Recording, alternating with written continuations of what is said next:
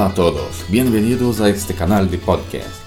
Bienvenidos a su dosis de historia y ciencia.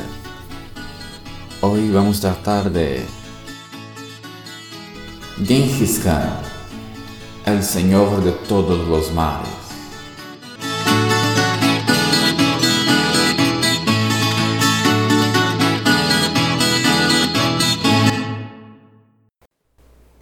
Hubo un tiempo en que se pensaba que la Tierra era rodeada de infinitos surcos de agua. En ese tiempo vivió el Señor de todos los océanos, Genghis Khan, el emperador. Nació en el 1162. Fue coronado en la primavera de 1206. Se murió en el 18 de agosto de 1227, a los 65 años. Genghis Khan fue el emperador del imperio mongol y quizás una de las personas más feroces que nunca haya ostentado tal cargo. Su reinado, allá del siglo XIII, estuvo marcado principalmente por la sangre. A pesar de todo, Khan se mantuvo en el poder hasta el fin de sus días, y que no era poco 65 años para el siglo XIII, ya sabe. Y es que por aquel entonces no había nadie que no temiera su infinito poder, el cual le sirvió para conquistar toda Asia gracias a su impecable y sanguinario ejército. Después de todo, los mongoles eran bien conocidos por poseer un poder físico brutal. De hecho, la gente creía que un solo hombre de Mongolia podría derrotar a 10 o más guerreros de otra cultura completamente cierto, tal y como demostraría al derrotar a todos sus enemigos. Y así fue que Genghis Khan, el terror del mundo, forjó, por medio de sucesivas conquistas, el imperio más extenso que ha conocido el mundo. Se extendía desde las orillas del Pacífico hasta el mismo corazón de Europa. Incluía casi todo el mundo conocido, la mitad de los hombres que lo poblaban. Karakorum, la antigua capital de Mongolia, era el centro del mundo oriental, que amenazaba con aniquilar las fuerzas del cristianismo. Genghis Khan no perdió jamás una sola batalla. Murió a una edad avanzada, en el apogeo de sus victorias, y con su imperio en plena y vigorosa expansión casi siempre sus ejércitos tuvieron que hacer frente a naciones que disponían de fuerzas muy superiores en número. Es probable que jamás lograra poner más de 200.000 hombres en pie de guerra. Sin embargo, con estas huestes relativamente pequeñas, pulverizó a imperios de muchos millones de habitantes.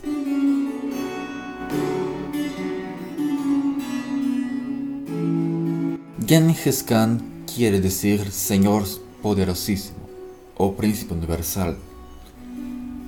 Él mismo se dio este nombre. El suyo verdadero era Temujin. Tenía Temujin 13 años cuando murió su padre envenenado por sus enemigos. A esa edad parecía ya un hombre, por su estatura y su fuerza. Era capaz de pasarse un día entero a caballo y disparar un arco pesadísimo estaba ya resuelto a suceder su padre como jefe de aquella tribu de nómades feroces que vivía en la estepa, una región llana y sin árboles de Asia. Pero sus hermanos de tribu no quisieron dar oídos a sus pretensiones, y los demás jefes resolvieron deshacerse de aquel joven rival. Persiguieron y acosaron a Temujin como una bestia, y finalmente lograron atraparlo.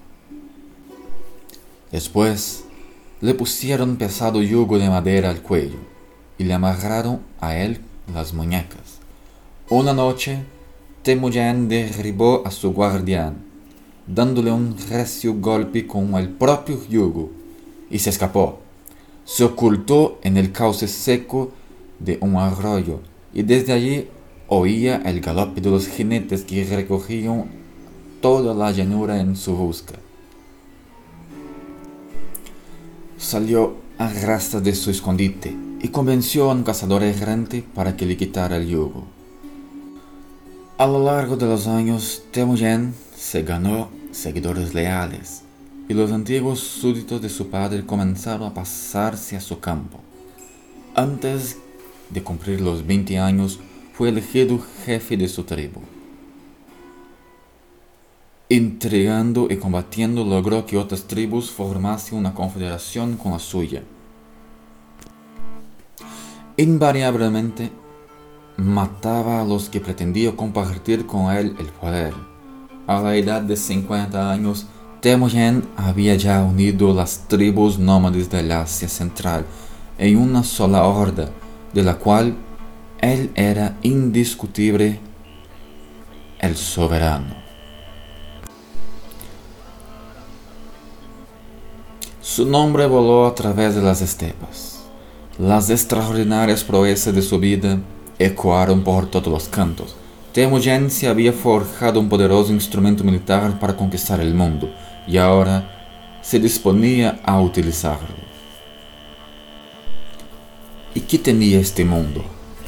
Al este de su nación quedaba China, con su antiquísima civilización China por aquel entonces estaba dividida en dos imperios, el de Qin y el de Sung. Al oeste estaba el Islam, es decir, el conjunto de naciones que habían surgido al conjuro de la espada de Mahomet.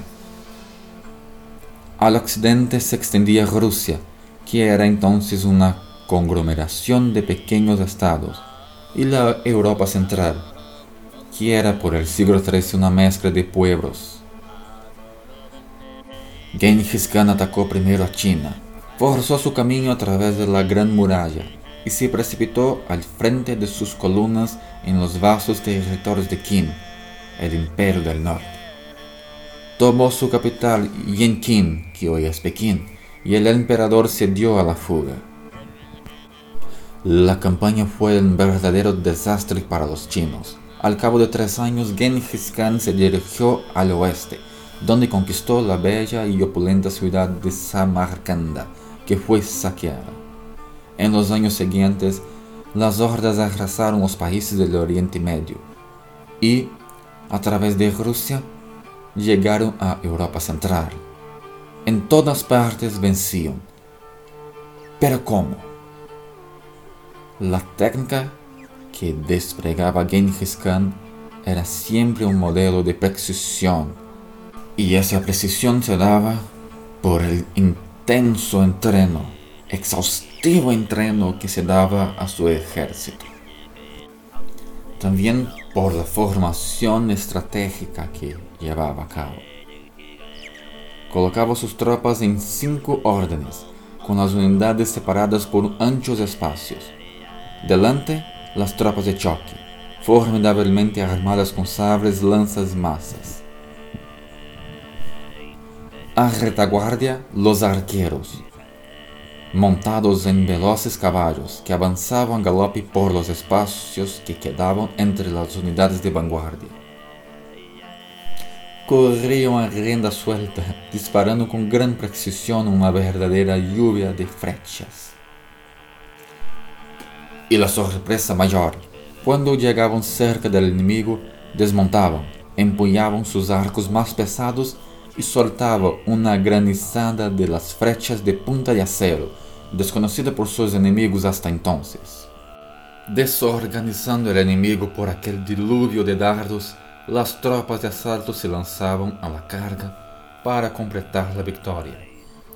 Otro elemento muy importante, los enemigos no sabían el que iba a suceder, pues no se daban órdenes de viva voz, sino que agitando banderas blancas y negras y su quinta columna era formada por los mercaderes de las caravanas que lo acompañaban, pues por medio de ellos contrataba los servicios de agentes y mercenarios en los territorios que proyectaba invadir. Genghis Khan utilizaba también la propaganda para sembrar el terror. Tenía por costumbre recordar a los países que proponía invadir los horrores que habían desencadenado en aquellos otros que habían osado ponerle resistencia. Su advertencia era muy dura, someterse o perecer. También hablando de la propaganda, él infundió en su propio pueblo la creencia que los mongoles eran una raza aparte, superior a todas las demás, destinada a la dominación, al top. Practicaba el terrorismo con fría y calculadora inexorabilidad. Era para él una especie de procedimiento político. Si una ciudad le oponía resistencia, la quemaba y arrasaba y daba muerte a todos sus habitantes, hombres, mujeres y niños. Al continuar el ejército la marcha, dejaba para atrás a un puñado de sus hombres y a unos cuantos prisioneros ocultos entre las ruinas. Aquellos obligaban después a los cautivos a recoger las calles, gritando que ya se habían retirado los tártaros. Y así, cuando los pocos habitantes que habían escapado a la masacre se aventuraban a salir de sus escondites, hallaban la muerte. Por último, para evitar que ninguno se fingiese de muerto, les cortaban las cabezas. Hubo ciudades en que se sucumbió medio millón de personas. Y ojo que es una cifra muy alta para el siglo XIII. Así fue la formidable y sanguinaria máquina de guerra con que Genghis Khan conquistó el mundo. Una vez muerto, el enorme rodillo militar siguió aplastando gentes y naciones.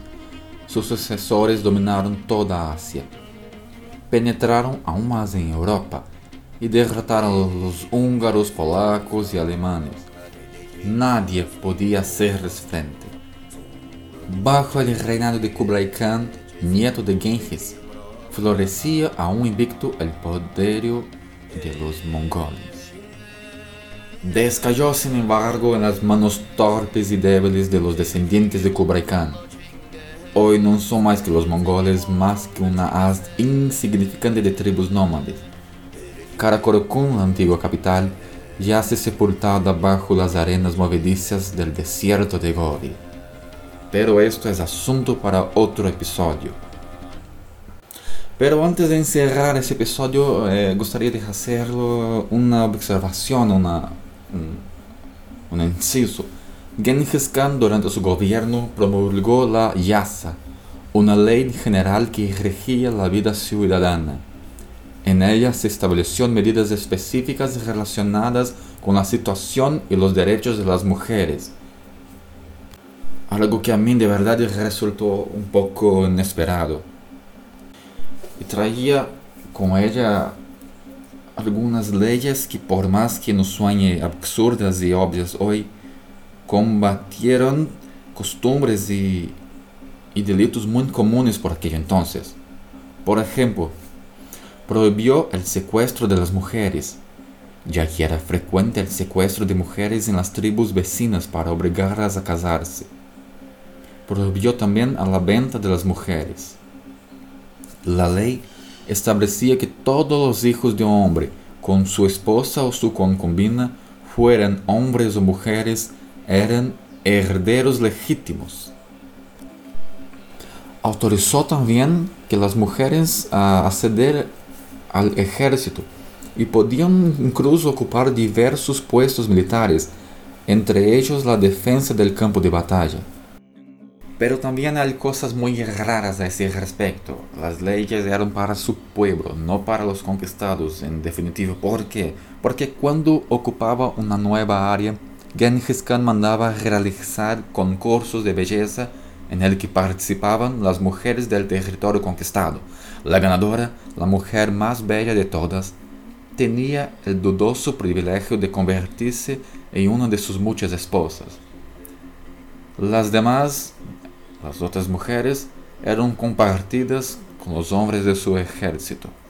Y hasta aquí hemos llegado. Si les gustó este episodio, no dejen de seguir nuestra página en su tocador de podcast preferido. Nos vemos en el próximo episodio tratando más sobre historia y ciencia. Hasta luego.